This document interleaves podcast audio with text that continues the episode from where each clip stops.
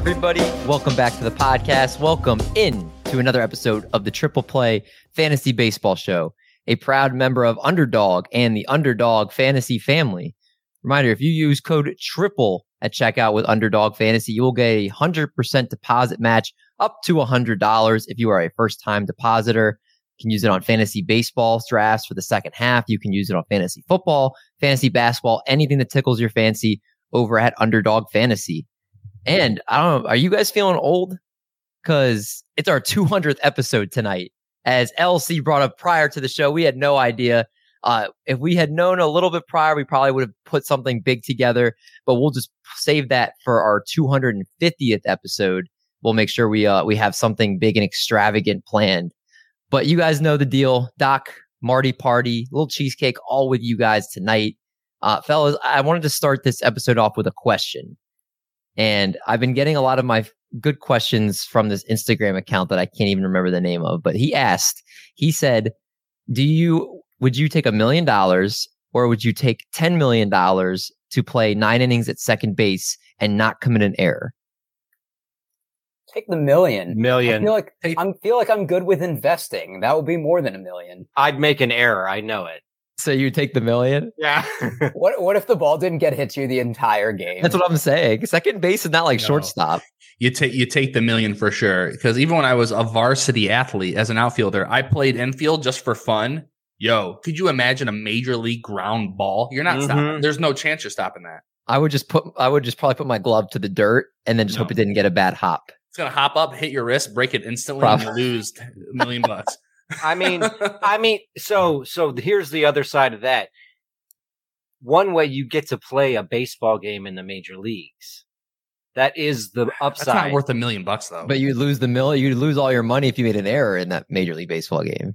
I know, but if the you, the experience would be amazing. The experience would be the best, one of the best of your life. I mean, isn't that you you made an would error pay- and you're on the wrong side of fame. So Art would pay one million dollars for a, a fantasy camp where you can play. people second pay two hundred fifty thousand dollars to go see the Titanic?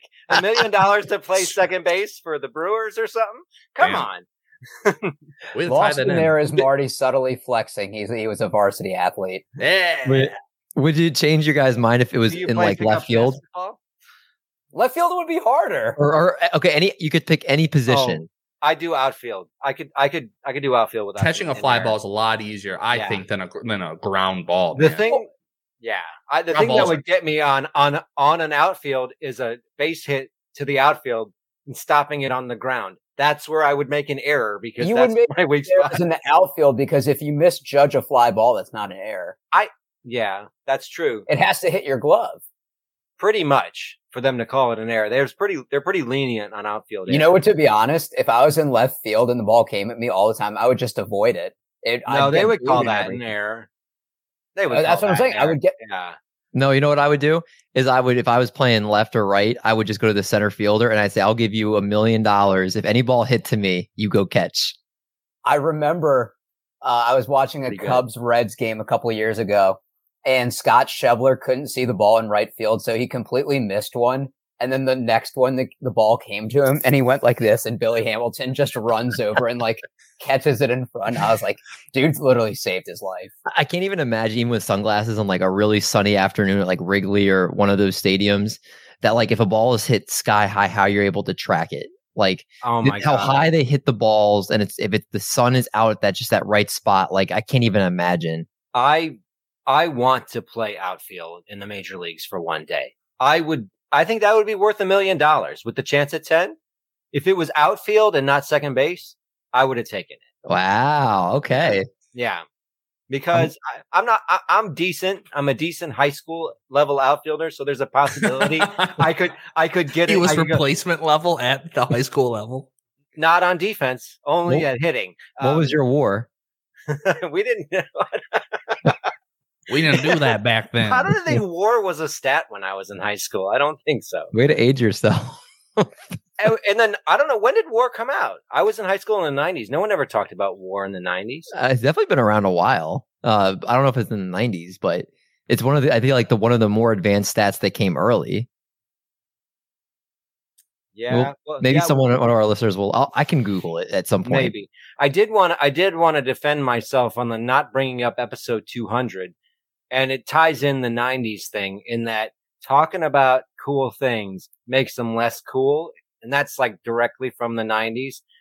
I don't know if you guys know that people in the 90s felt like it was posing if you if you brought up accomplishments. It's much cooler if Ah, someone else sure. brings them up, and that's and that's that's where I'm coming from. That's why I sprung it on you guys. Hey guys, episode 200. I like it. That's why I did it. Well, we're gonna do it big for episode 250. So, but make sure you guys stay tuned. We'll do. I know with episode 100, we did like a whole like two hour panel of people coming on like every 10 minutes. It was it was pretty wild. We maybe we'll do we'll do something like that. Uh, to answer your war question, though, they said it's been around for over 30 years, starting in 1982. So, I didn't know that. Yeah. I did not know that. Uh, but anyway, yeah. So we'll do it big for 250. But thank you guys for that. Been sticking with us for 200 episodes. Honestly, the fact that we've been doing 200 of these over what three years, three, for three, four years now, uh, is just absolutely mind-boggling. One episode, a, one episode a week, pretty much for four years. Uh, because I think you said there's a couple lost episodes in there too, right, Elsie? There, The, there there's one lost episode which which counts towards Marty's first 100. And Marty's nearly at 100 on, okay. on, on the Triple Play Fantasy Baseball show. So, uh, I, the lost episode was when we didn't realize that StreamYard you couldn't download if you didn't pay for the account on StreamYard. that's And- right. That was awful. and we did a whole episode and and and and, and it's it's on our Twitter account in from like 2021 or Yeah. something. But we never we couldn't put out the podcast. I think we had to put out an interview that we did that week for our show. That's right. Yeah. I, I remember trying for days after to salvage it. Like I was like emailing StreamYard. I was like doing every, I was like, anything we could do to salvage this recording, even if I pay right now, can I get this recording? and it just, yeah, it was, uh, that was fun. You wouldn't know we're talking about All Stars because almost eight minutes in and we haven't referenced what we're talking about yet. I know. Well, I so we'll talk about the the main point of the show tonight is talking about just the overall first half of the fantasy baseball season, and I, I want to set the stage for you guys. I wish I could dim the lights to make it a, a little bit more dramatic, but in what was a first half that we saw Elly De La Cruz, Corbin Carroll, and many a pitcher electrify the potential dem- uh, to electrify all of baseball to the potential demise of Lance Lynn, Alek Manoah, Corbin Burnes, Sandy Alcantara, Aaron Nola, and other high end pitchers struggling to acclimate to what could be maybe as the pitch clock this season. To Shohei Ohtani once again showing the world he's potentially the greatest baseball player ever. There were so many storylines in the first half that were amazing, exciting, and I think is going to bring a lot of potential fantasy goodness in for the second half. So I do want to talk with you guys just a couple trends and notes from the first half. You can feel free to jump in your thoughts at any point and just cut me off. Uh, but first, let's talk about some hitting. So overall, in the first half, we had a 248 league wide batting average and a 297 BABIP. If you think that's low with what we expected with the shift, well, last year it was a 243 BABIP and a two, or I'm sorry, 243 batting average and a 290 BABIP, uh, and a 241 batting average and 287 BABIP the year before that. So basically, batting average has gone up five points from last season, and BABIP has gone up seven points from last season. Uh, so again, is seven points of batting average or five points of batting average and seven BABIP points a big deal? That's your, for you to decide. I was gonna think say, so. um, yeah, if you look at your let's look at your roto team, a 15 team roto league. Let's say if you added five batting average percents to that, that would move you up a lot. Mm-hmm. So I do think it is a big deal. And right now, if batting average stays where it's going, it's going to be the highest league wide batting average since 2019. Staying with hitting, let's talk about home run and fly ball rates over the first half. It's 12.3% this year compared to 11.4% last season. So nearly a 1% increase in the home run to fly ball rate. Um, so, I, I mean, power, it's still, I mean, it's not the juice ball era, right? But there are still I, I would say it's it's not a dead end ball like we saw at points last season, but it's not a home run happy ball. I think this is like the first time genuinely feels like good home run hitters are hitting home runs and ones that don't genuinely aren't hitting them. So I, I, think, this that's is staying true with a three outcome type of hitter. You know, strikeout, walk, homer. Well, they were trying to get rid of that and have more. That's why they got rid of the shift, and you know the ball's not just jumps over the fence every time. So what I, I would that, like to see is plate appearances. Have plate appearances gone up? I'd imagine so. Right. So I would imagine that like the reason more runs are scoring, even though the home run rate is staying not it's mm-hmm. not as high, more people are getting on base. There's more runners. I feel like pitchers have thrown less too, and so uh, batters are seeing more relievers, and the familiarity is probably you know a little bit. Uh, batters aren't familiar with some of the pitchers that they're seeing because I feel like more pitchers are being used, and I feel like less games I've seen this year, position players are throwing in the end of a game. Well, well sorry, I just wanted to bring up like what you see with things like um, uh, Luis Arraez batting average. May, in, this is this is one of the I think one of the effects of the change. I'm not sure. You know, Arraez was a 330 hitter last year, but he's hitting. Is he still hitting close to 400 right like now? Three is like 380. 380 right now. You know, this is this is um statistically it's it's it's not like the like the home run era of 2019. It's not that bouncy rabbit ball era. It's a lot more fun to have all these stolen bases. It's a lot more fun mm-hmm. to have. And, and, uh, it's hard to say what's causing this. Is it the pitch clock? Is it the shift? The pitch clock? Uh, Marty's nodding. I definitely think it's the pitch clock. Well, also the fact that now you can only throw over twice. So like mm-hmm. pretty much once you throw over twice, I, I, haven't watched enough games closely to see someone like Elly De La Cruz who has 16 steals already. He goes. He's like yeah, like I've been watching him every game. He goes. It don't matter. You can try to hold him. It uh, it doesn't matter. Yeah, that 16 steals in 20 games is absolutely nuts. But speaking of steals, there are two players that have already 40 plus steals this year. Keep in mind, Jon Berti led all of baseball last year with 41. The only player that stole 40 or more bases Right, right now, Esteury Ruiz has more stolen bases at halfway point than Berti had last season. Uh, and there's eight players right now currently on pace to get 40 or more stolen bases. Two had 40 or more stolen bases two years ago with Starling Marte and Whit Merrifield. And right now, as a league, they're on pace for more stolen bases since 1987. That's so, incredible. That's incredible. Um, I mean, they made the baits larger, right? Bases yep. larger, the pickoff rules, the pitch clock. Uh, there's so many things that are to help the stolen bases, and it's definitely showing. I, I feel like though, not as many people are stealing bases, but the ones that already steal bases are now just stealing more bases. Is that I fair? that's right, and I think that's making it harder to catch up if you're down on steals mm-hmm. in fantasy baseball because the people who have steals have a lot of steals. Like if if you if you're sitting there with Esteury Ruiz on your roster um, and you you could have like 150 steals already. There's the leader of the main event has almost 200 steals already right now on his season. And my teams are are my steals are solid. They're not bad. And I'm 100 steals on my season already. I, I, I think if you're sitting down in steals now, if you're down at like 50, 60 steals, it's going to be really hard to get those points back in your in your roto season. I think this is going to place a premium on stolen bases. You remember last year when everybody was putting a premium on saves, and you'd see Hader and Edwin Diaz go in the second round. I think that's what you're going to see with speed guys next year. Yeah, someone might wait for someone like Esteury Ruiz and be like, "Hey, I'll just." But Esteury, my- Ruiz might be a fifth or sixth round pick. Like if he didn't get hurt, he was on pace for like 79 steals. Yeah, but he has one home run like I, don't know if he'd be a fifth or sixth round pick. I could see him being like a, like an like somebody reach on him if they need speed. And yeah. if, if he's the leader in stolen bases and can almost single handedly help you in that category. Well, I think what a lot of people will probably do is look what you know, like if you'll they'll look kind of what the average amount of stolen bases were for a team, basically to try to like check the median outcome. What do I need is like to get like a median outcome of steals, and then try to calculate it. be like, all right, let's say 150 steals is that way I won't finish last in the category or like I'll finish more in the middle. Like they'll look at how like it played out and they'll be like, okay, I'll just get 80 or I'll get like, you know, I'll play it safe. I'll get 60 with Esteury Ruiz if he stays healthy. And then it, they can backline it that way. But I think, you know, again, we were talking about knowing that the guys that are going to steal are going to steal a lot of bases and the guys that we think might steal a lot of bases are probably not going to. Do you think projections next year are going to project 60 steel seasons?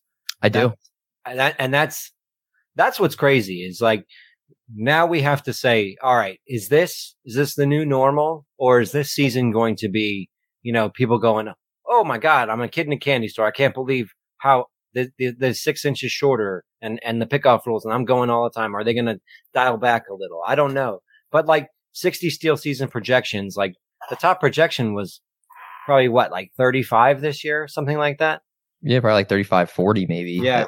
Uh, but yeah, I think I think you have to unless there's something that changes the rules. Like you'll have a, a good amount of evidence because it won't just be like one player. Like I said, eight players are right now projected to steal 40 or more bases uh, if they finish on the pace they are right now. So like you have to factor that data in. Like I think it would be irresponsible for the projection systems to not update with the new data. So um, that will definitely impact drafting for sure. But speaking of drafting, we have to also talk about pitchers and how they've changed this year. So this year's ERA is a collective 429 ERA and 131 whip, which is way up from last season. Last season, the ERA was 397. So again, 397 compared to a 429 ERA and a 121 whip last year compared to a 131 whip. Again, is it the dead in baseball changes, the shift rules? Uh, I, was it better starting pitching overall last year? I don't know. Um, but it's interesting. This was a tweet from Ryan Bloomfield. He put out a Bloom board and he said nine of 15, according to ADP, nine of the first 15 starting pitchers taken are top 35 starters. So you get about a 66% hit rate. Six of the top 16 to 30 ranked starting pitchers have been top 35. So you have six out of 15 of the next tier that stayed in the top 35. So it's been a very big dramatic drop off. And we talked about Corbin Burnes hasn't looked Corbin Burnes. Alcantara hasn't looked good. Aaron Nola hasn't looked good. Verlander. Verlander hasn't like these were guys that were drafted and are still top 35 starters, but like I mean, they're not great. They're definitely not performing like you thought they would. Then you have the people like Alek Manoah and Lance Lynn who are literally were dropped in a lot of leagues throughout the season. Do not put Lance Lynn in the same breath as Alek Manoah just yet. But they're yet. two of your guys, though. They're both. I mean, I not love my dudes. I mean, you know, if we're Yeah. slamming beers, you know, having a good time, these are my guys. But I'm just Yeah. saying, Lance Lynn, and I'll get to this later on my uh people maybe to buy, but Lance Mhm. Lynn, I like what I'm saying. Alek Manoah, and he did against the Tigers. We'll see. Who knows? Yeah, but it, it's definitely a very troubling trend for starting pitching. Again, Yeah, don't be fat. yeah, you got to be in condition. yeah, gotta be you gotta be in shape. But let's uh we'll close out the trends with this last. It's actually positive here. There are nine players at the break with 20 or more saves, and then 26 that have 10 or more saves. Keep in mind in 2022 and 2021, only six players had 20 or more saves at the break. So we have three more players with 20 or more saves at the break here. And it, I just think in general, just right now, there's more reliable high end closers this season and not as many closing injuries. I don't, I, I mean, maybe I'm forgetting somebody, but like, you know, Alexis Diaz has been dominant. Josh Hader has been great. Iglesias has blown seven saves, but he still has the job and he's been healthy for the most Told you Iglesias sucks, by the way.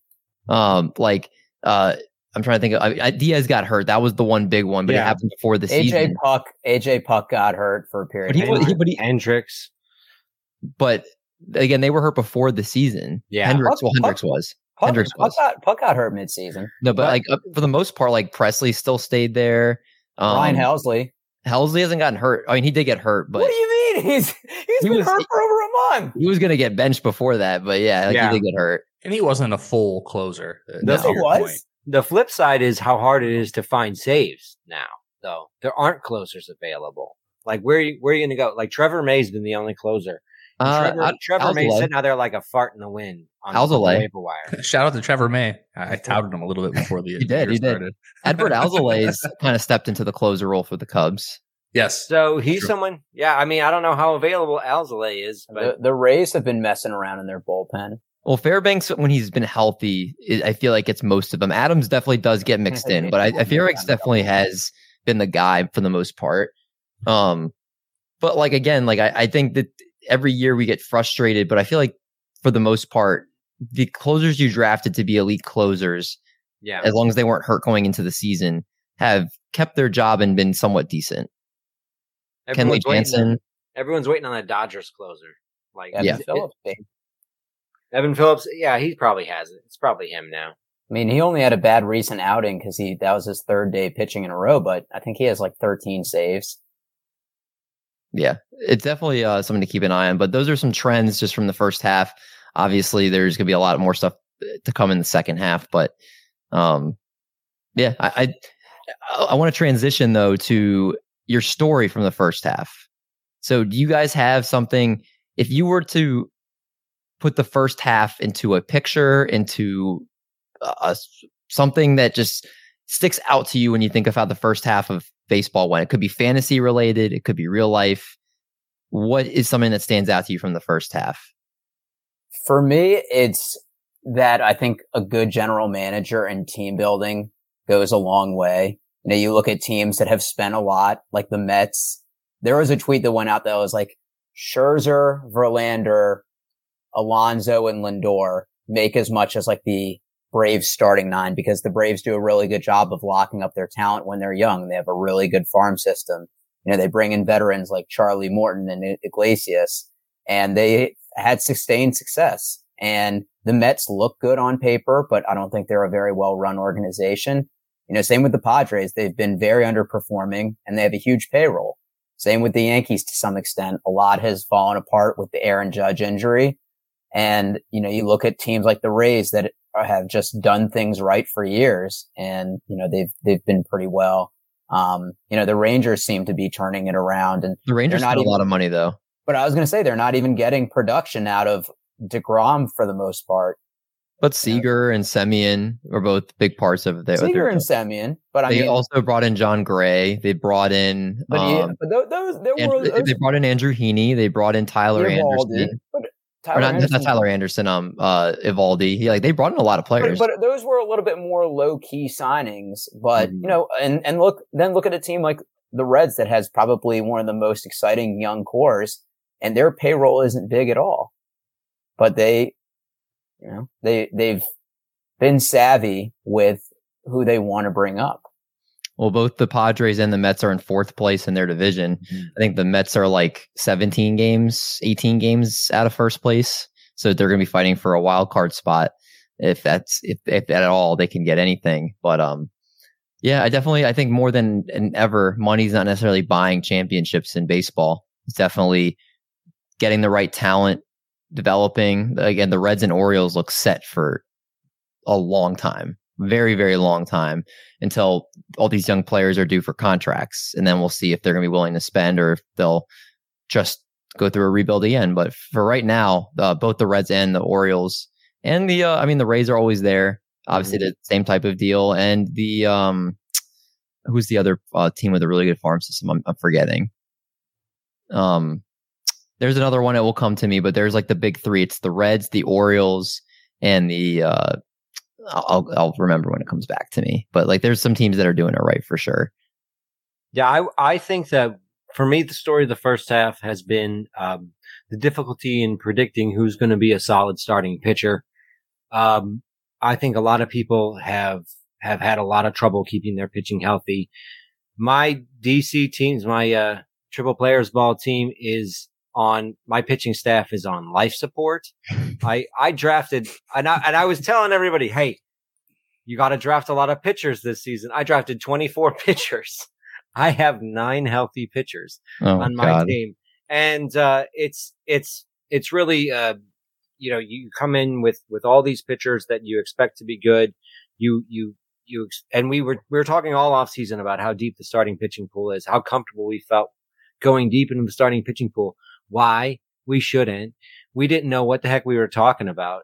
Um, the people I my pitching is not good in, in many places. And I feel okay about that because a part of me thinks that this season, the people who did well in pitching did, got pretty lucky. I, I think that this season has been brutal for injuries and predicting who was going to react well to this, these changes. Um, I, and I don't say that people who did well are lucky. I mean, I was poor, so maybe I'm, maybe there's a little bit of bitter, bitter grape juice in my part, but, um, But I think pitching has been the story of the season so far, like, and how hard it's been to predict. Yeah, it really has. It's been harder than any year I can remember. And um, it's definitely going to be interesting to see how drafts go next year because you do a mock of a first round. Is any pitcher going in the first round right now? Maybe Strider. That maybe that's the only one. Like it's got it. You you think it's probably like some combination of Acuna, Judge, Tatis, Corbin Carroll, Shohei Ohtani, Freddie Freeman. I think Um, there's going to be a the next over the next few months. We're really going to see pitchers adapt to the pitch clock and just this new. This is honestly, man, this is like almost like a brand new game of baseball. Mhm. Like the like stolen bases are literally through the roof. Like it's it's absolutely incredible. It's it's something that and I don't know if there's any like fantasy football. I don't play that. I play, play fantasy basketball. I feel like you could take a few years off and the game's going to be pretty much similar. With Mhm. baseball, if you're not paying attention, the game's completely different. Yeah. Like No, definitely. I mean, it, with the ball and everything else, it changes so much. So, like, a- and obviously the rules are, are changing a lot too. So, uh, I'm interested to see the analysis as we'll go into in the off season. And last just- thing I'll say is that batting average for me has been a struggle.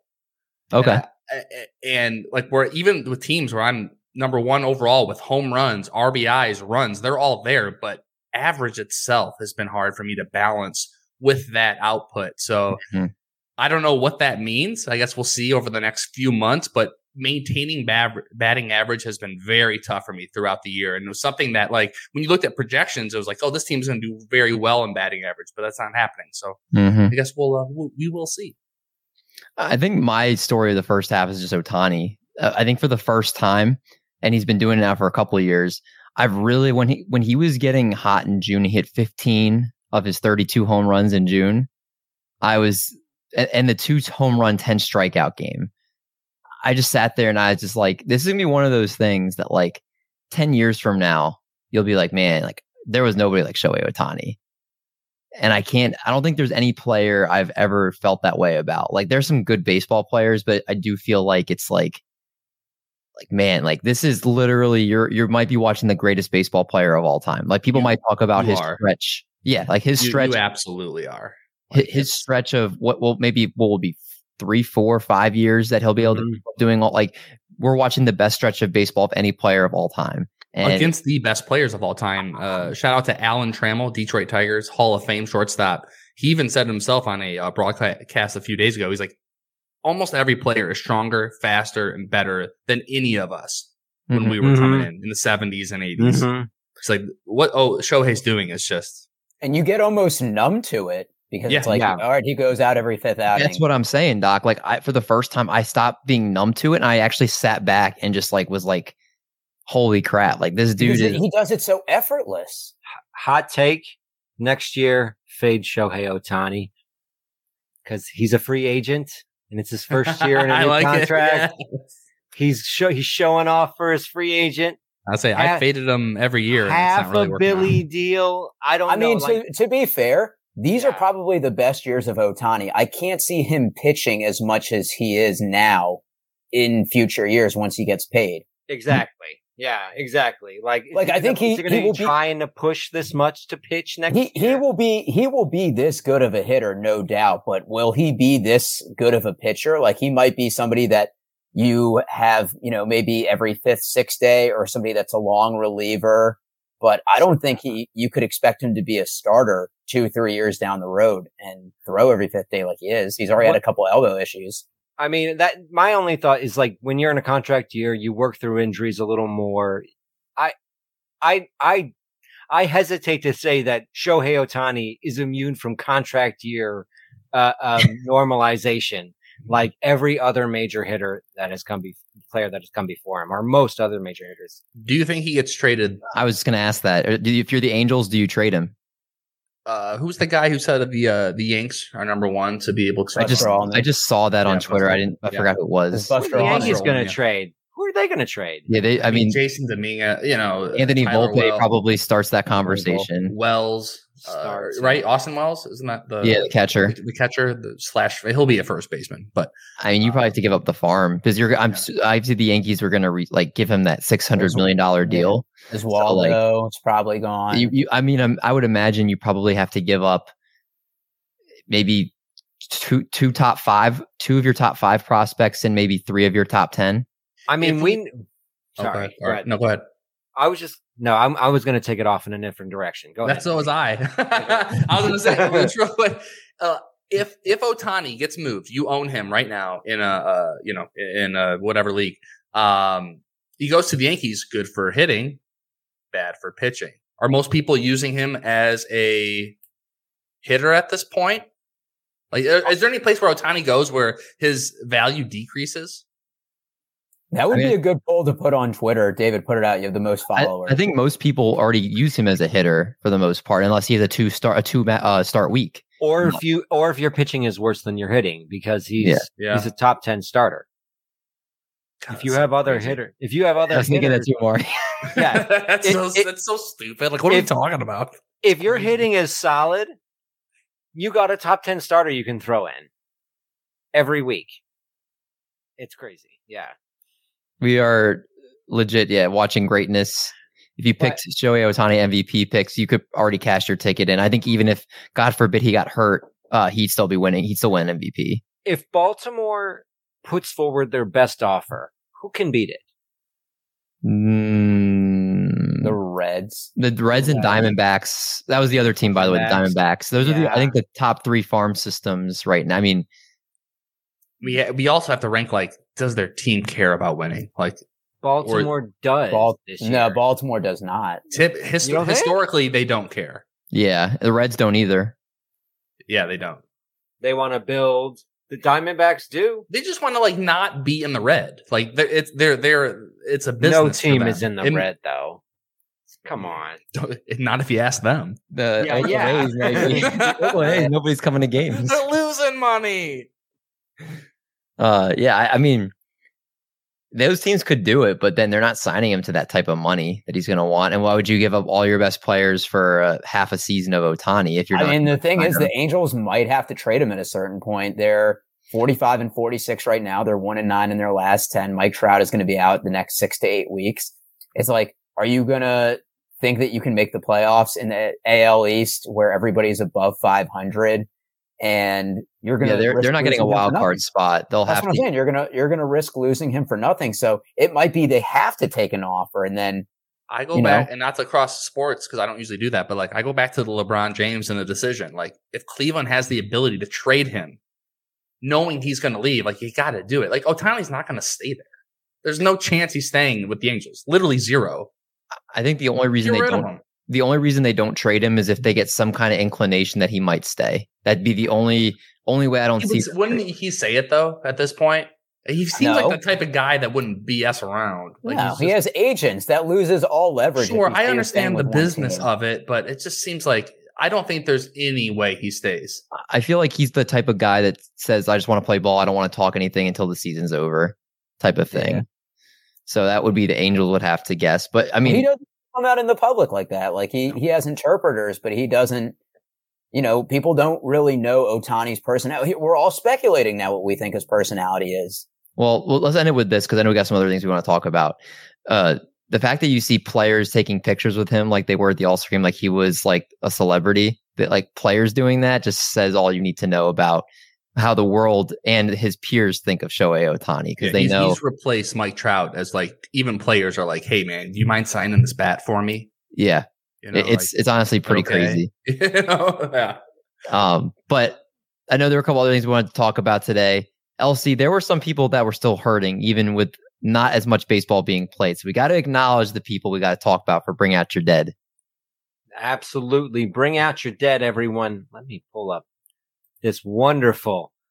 Bring out your dead. Bring out your dead. Thank you to every, thank you, uh, thank you for this graphic. Uh, I wanted to let everyone bring out your dead this week. Brought to you by the unathletic. Hey, how about watching something that won't lose you money or you won't be angry at the end of it? try a sitcom. The Unathletic, available everywhere. First off, on Bring Out Your Dead, Vladimir Guerrero Jr. Uh, brought uh, brought up by Ron Bauer. Will he rebound to 2021 levels? That's what I want to know. One thing I can say is he hit a lot of home runs in the home run derby. Thank goodness for that.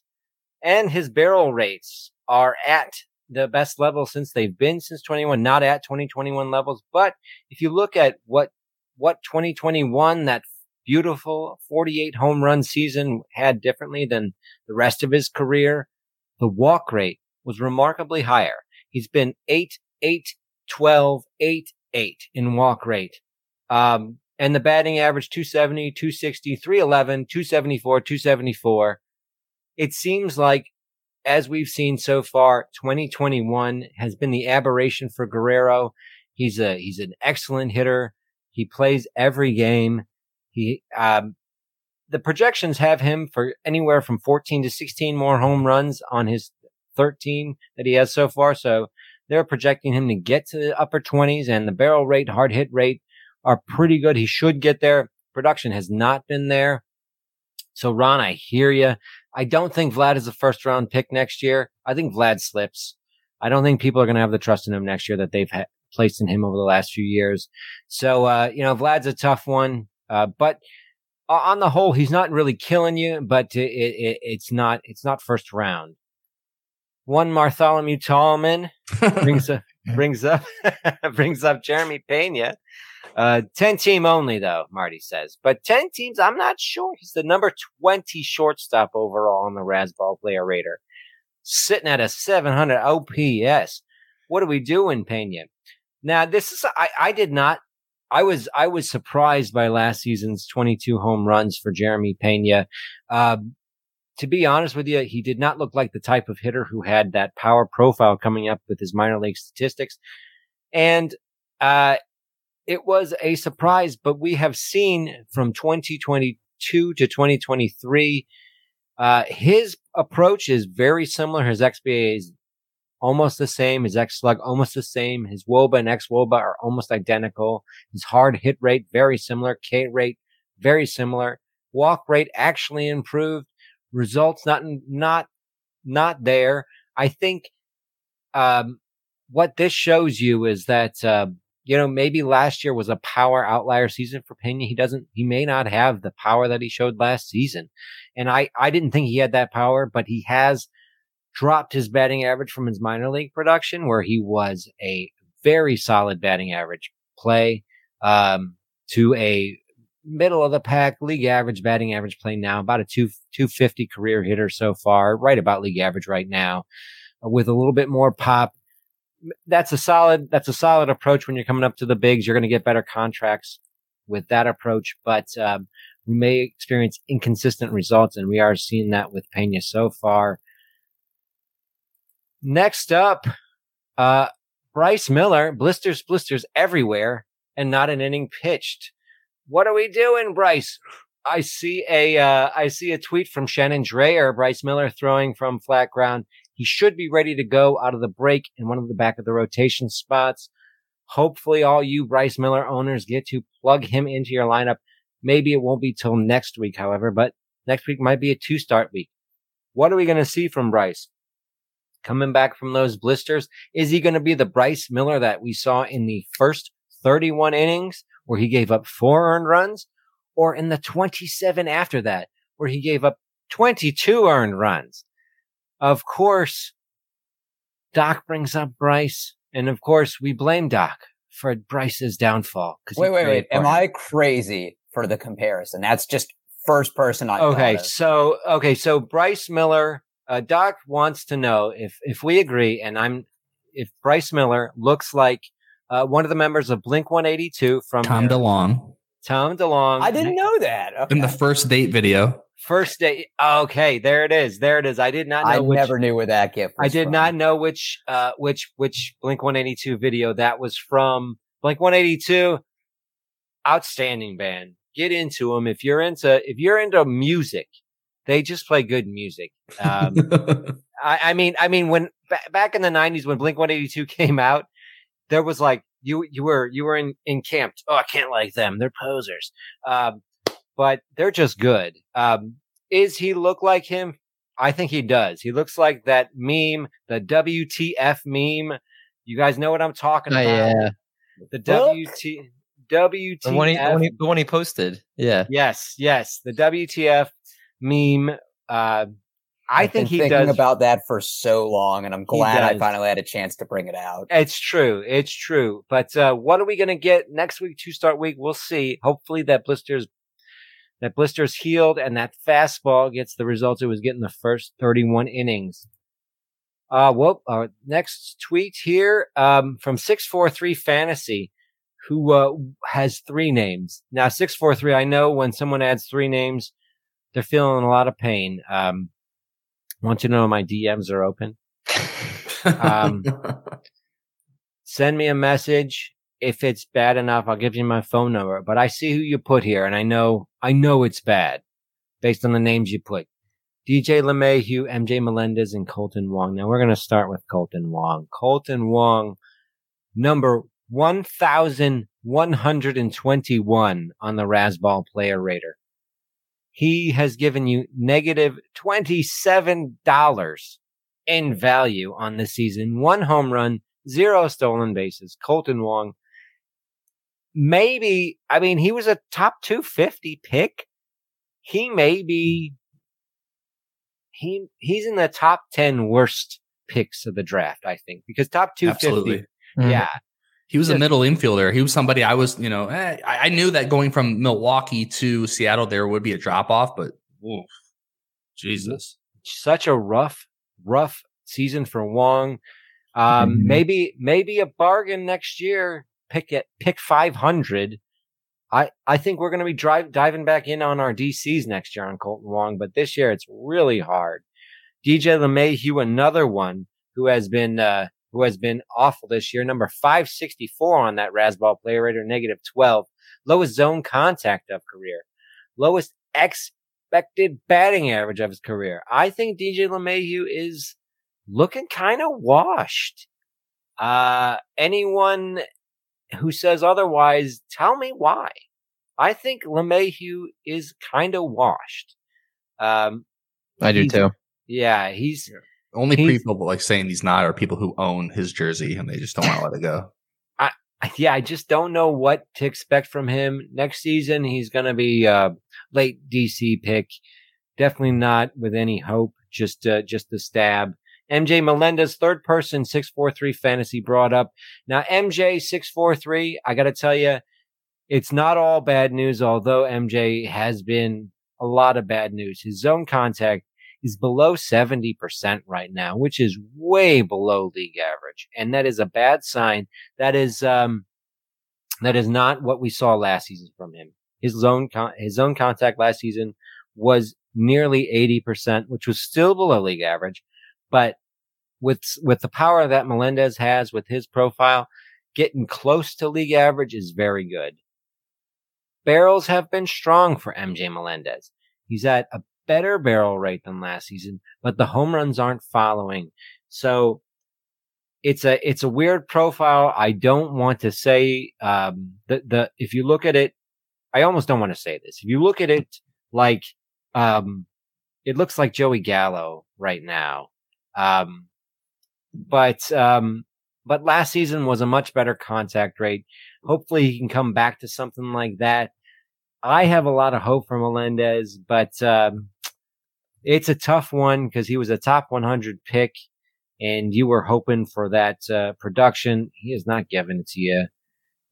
Uh, that's a lot. Of, that's a lot of pain for the first half. We're gonna we're gonna lug these six bodies onto the cart and drag them away from y'all.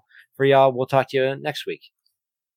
All right. Hopefully the All Star break starts out with a bang, or the after the All Star break starts out with a bang, and there'll be no one for Bring Out Your Dead. Well, I was actually hoping for the like the the All Star break, bring out your dead All Star team. Oh, we could have done that. I, I poor plan. or I think Art did it last year, or, or maybe think the he end of the year. I don't know if it was All Star break, but We'll do it for the end of the year. The it's all incredible. the all bring out your It's- dead team. It's great. we'll we'll see. We'll see. Lance Lynn is definitely and Mendoza are definitely. yeah, Yeah. Marty Give a chance.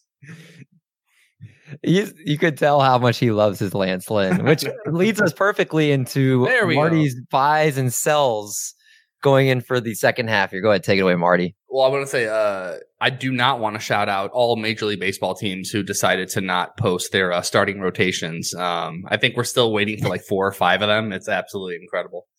Um, does that mean like the the pitcher who goes on Saturday doesn't know they're going to pitch yet, or they, they just haven't done it yet? I don't know. I, I don't know. Yeah, it's a good question, honestly. All right, so I'm going to go through the. Um, so it's trade season. You know, this is the time where hopefully you took this these three four days to look at evaluate your team, look what you've done well in, look what you need, um, what you need help with, and everything like that. I'm going to start off with players. I feel like, and I'm not saying get rid of these guys because they're going to suck.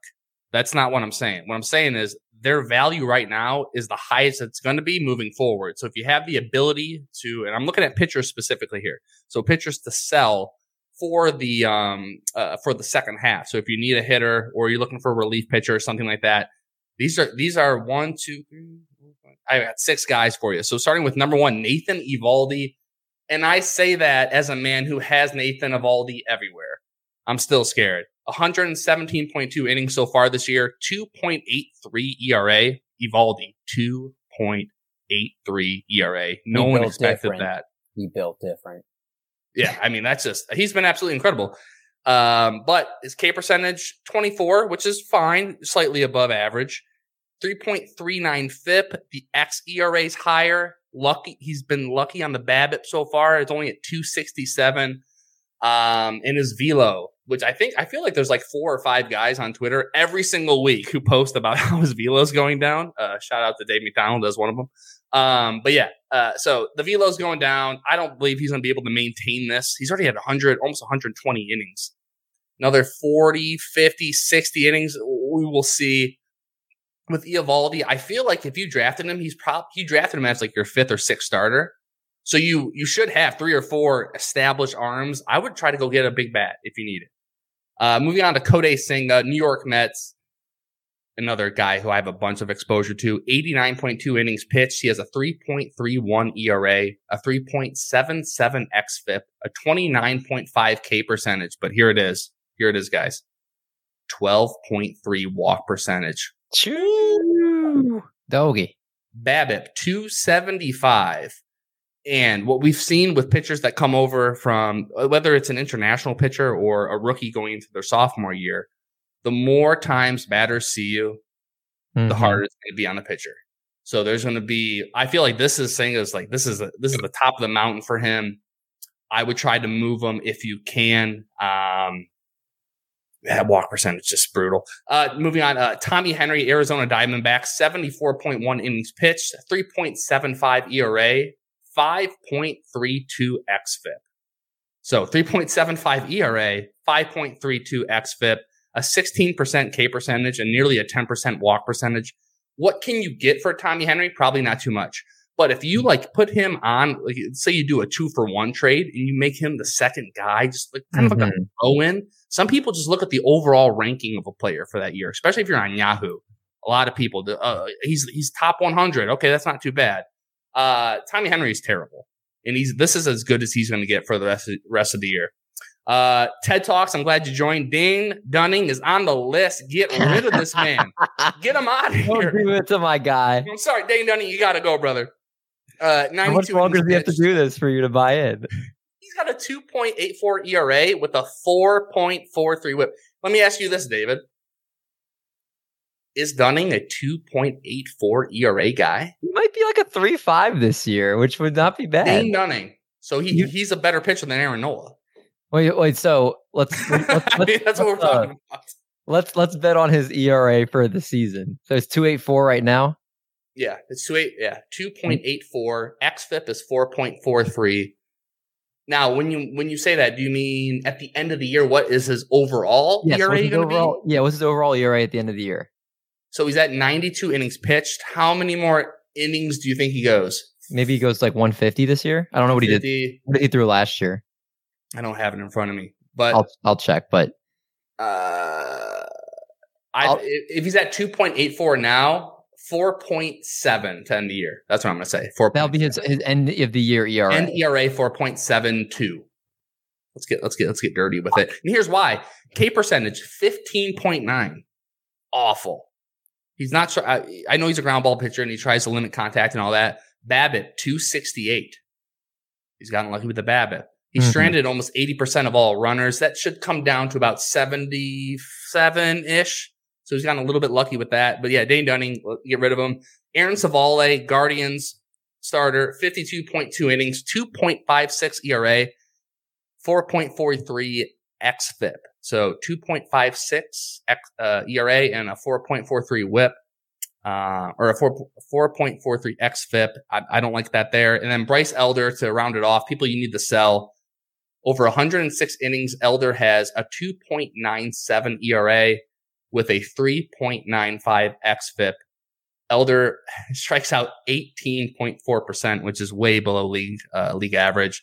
He has a nearly an eight percent walk percentage, and the BABIP he's been lucky, and the the the, the batter stranded on base have been lucky as well. So players I would sell, Nathan uh, pitchers I would sell going into the second half to upgrade whether it's your hitting or relief pitching.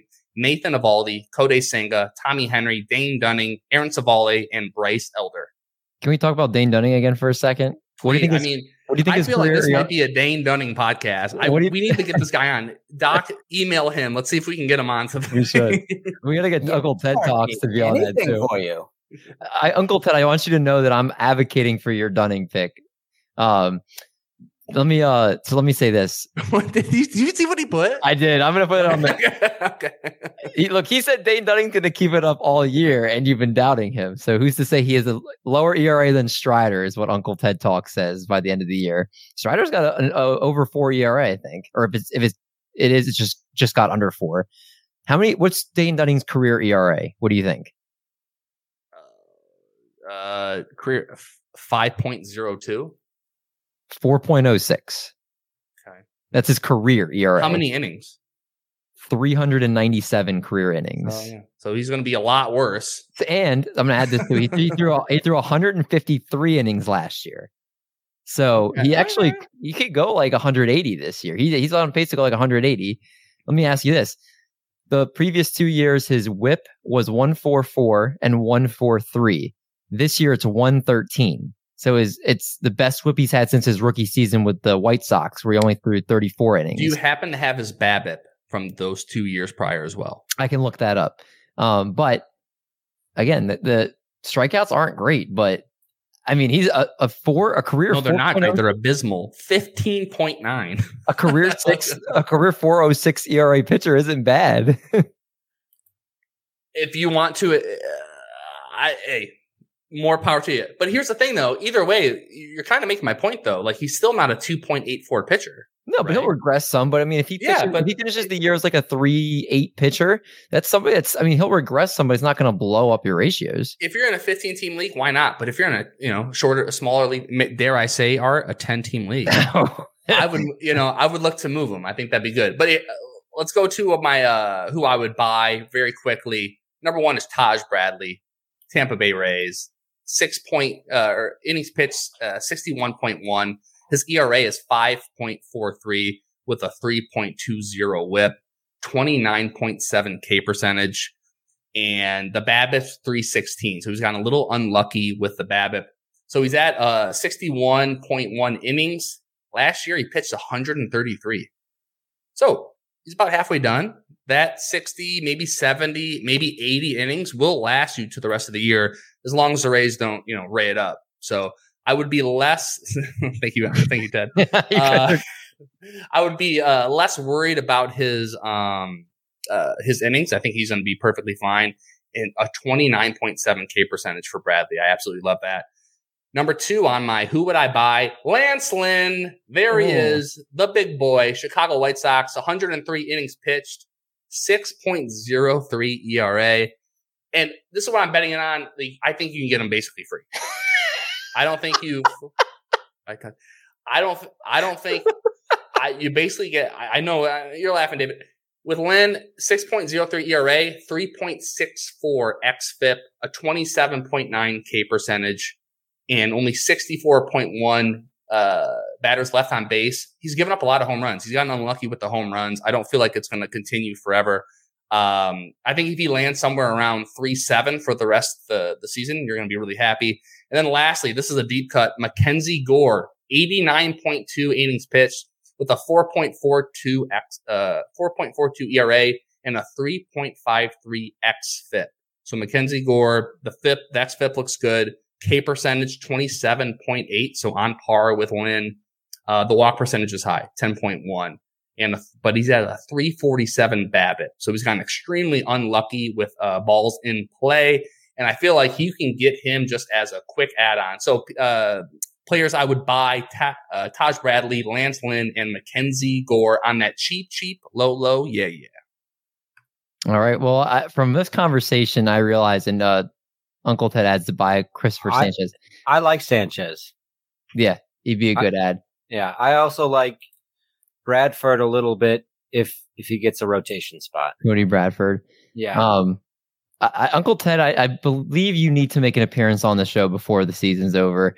If if anything, to please for me, Just Can see what he looks like. yeah, Uncle Ted, we need you on the show. So please accept It's the been Art's invite. brother the whole time. Accept, accept the invite, please. Uh, and then he says, "Buy also uh, buy Landon Knack, best Dodgers prospect pitcher, and he's on the taxi squad."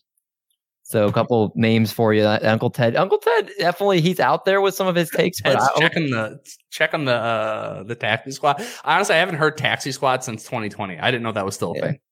And then uh, our buddy Ray Dominguez, who comes in here every once in a while, he says, uh, "Hey people, uh, for when Encarnacion Strand? Uh, we've been asking ourselves that for weeks. yeah. David, Um, David, you might have some insight on that because because you do the call up, but I I don't see a spot for him right now. That's the problem. There is no spot for him, and he's even though he's literally destroying AAA. Are you going to bring him up to play two games a week and just sit on the bench five days a week? Like and it, Joey Votto. It is literally just because they have no spot for him right now. If if there's an injury, How many injury, home runs does Votto have? Seven. What's the number? Seven and seventeen games, Votto. Has. Eric, how many Eric, how many do you need to hit? If he hits 19, I'm not a lot of money. 19. He's at seven though. He's at seven and 17. Eh, Did you guys ever read the book uh, Growing Up, the kid who only hits home runs? No, I never. No, that was, a I was more of a wild things kind of kid. Sorry. Yeah. Um, I'm going to put it in the private chat, put the link to there, but that's a book. And that's Joey Votto right now. the kid that hits home runs. The kid who only hit home runs by Matt Christopher. You should just start betting Joey Votto home runs to try to start making your money back. So that's what I thought about doing. Hedging. Hedge, Real talk. hedge my- your bets. Yeah, Yeah. real like- talk. The only thing that is I could do now is if he's on the IL because then he's missing like ten. Yeah, you already got your IL stint. You got a long IL I know, Hopefully man. He's I, ready to go. I know. I'm I'm so so annoyed. Joey home run Votto. Um, Doc, do you want to tell us about your pitching streaming and, and you wanted to brag about your success this season? You, so you know what? I I actually don't want to brag about my success. I, I want I want you guys to play a little bit of a guessing game. So there's been 39 starts of people I've streamed. I would like for you to guess the record, the innings or the the whip, and the ERA. Can you tell me how many decisions there have been total? There have been 29 decisions, okay. and I'll give you For those you playing hint. at home, how many uh, pitchers? uh 39 starts, 29 decisions. Okay. And I'll give you a hint. It's 215.2 innings pitched. 250. Okay. I'll say I spent I spent an 21 hour. I spent an hour yesterday calculating this. By the way, I'll say the st- 21 wins. What What are the categories that we're looking for? um, ERA, WHIP, and I guess let's do strikeouts in 215.2. This is the boring part of the podcast, everybody. I'm having No. fun. oh, we No. have six, we have six people tuned in. This is the max right now. You just outed our uh, our YouTube viewership currently, Eric. So, Dave, what are you guessing? I I said got- I- 21. So you think I went 21 and eight? While we're going through that, uh, Ray asks also for Colt Keith and Ronnie Mauricio. I think Colt Keith will be up within the first week or two after the All Star break. Uh, I think the Tigers aren't playing for anything, so they will actually let him come out there. And What makes you say that, David? I should ask you as the Tigers fan, what do you No, think? they're trash. They're terrible. I think They're Colt Keith, on pace to hit their over win total. Colt Yeah, Keith will definitely, I think, be up within the first week or two. Mauricio is a little harder. I know that he- they've been getting some work with him in the outfield because there's no spots for him on the infield where he naturally plays. But I don't think I don't see him playing there every day unless they really need a spark in their line, which they kind of do. But um, Tommy Pham, there was the injury scare, but apparently he's going to be okay. And in fact, if Tommy Pham's still okay, we've, there's we've just- heard this before. yeah, there's- I just- Injury but he'll be okay. I- I would say Mauricio will be up before the end of the year, but I'll be shocked if it's before like August or September. All right, gentlemen, do you have your guesses in? I, did. No, go ahead. I have- Art, you go. Oh, sorry. I, I I thought you went 17 and 12. Uh, with a four ERA, a 1.25 WHIP, and 175 Ks. Art, your mistake was Eric wouldn't be bragging if his ERA was that high. Maybe. Four is but four is well below league average. Actually. And then how many No. strikeouts? Oh no, he's Art. This is 175. it- it's going to be a sub three five ERA, or else Eric would not have taken the time to do this. Well, no, not- you know, even if it was, I need to hold myself accountable. okay, well, even if it was, so okay, okay, so All right. Uh, wins 19, ERA 3.98, uh, too high, Marty. whip 1.21, strikeouts 201. Okay. 21 and 8, a 278 ERA. I'll say a, a, a 115 whip and 211 strikeouts. David, you know all of these pitchers are less than 50% owned in ESPN. It doesn't right? matter. You're bragging like crazy. So good. 22 and 7. Oh, so I was on one went off. Okay. Wow. I, I was better than expected. A 3.51 ERA, I, so I said three five, right? I, that was. I, I, do I know you or do I know you? 1.27 whip, and Okay, was- 190 strikeouts. 5.5 Ks per outing. I picked 21 teams to stream against. Used no pitcher more than twice. The team I picked most was the Royals against six, the Tigers against four, and nobody more than twice. Oh, that's good. It's pretty good. It's pretty good. SP Streamer might be out of a job. Nah, nah. SP Streamer caters to a deeper audience than the ESPN. Yeah, that is that is very true. The But when- ESPN fifty percent own pool is very like very deep. But when you need somebody to stream and you're That's playing true. your brother in a 12 team. Who you gonna call? you call me and I tell you what to do to beat your brother in a matchup.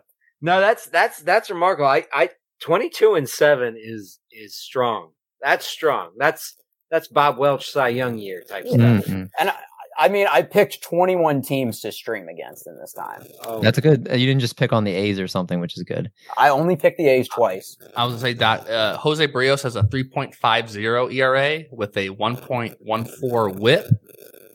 So you're like, you know, you're you're a good Jose Berrios right now. I will take that. or No, he could be dare I say a Justin Verlander 3.60 ERA, 1.20 WHIP. That's closer. to Whoa, Doc. little Jay Verlander. That's not, I Mm. mean, you look at it that way. It's you've done very well.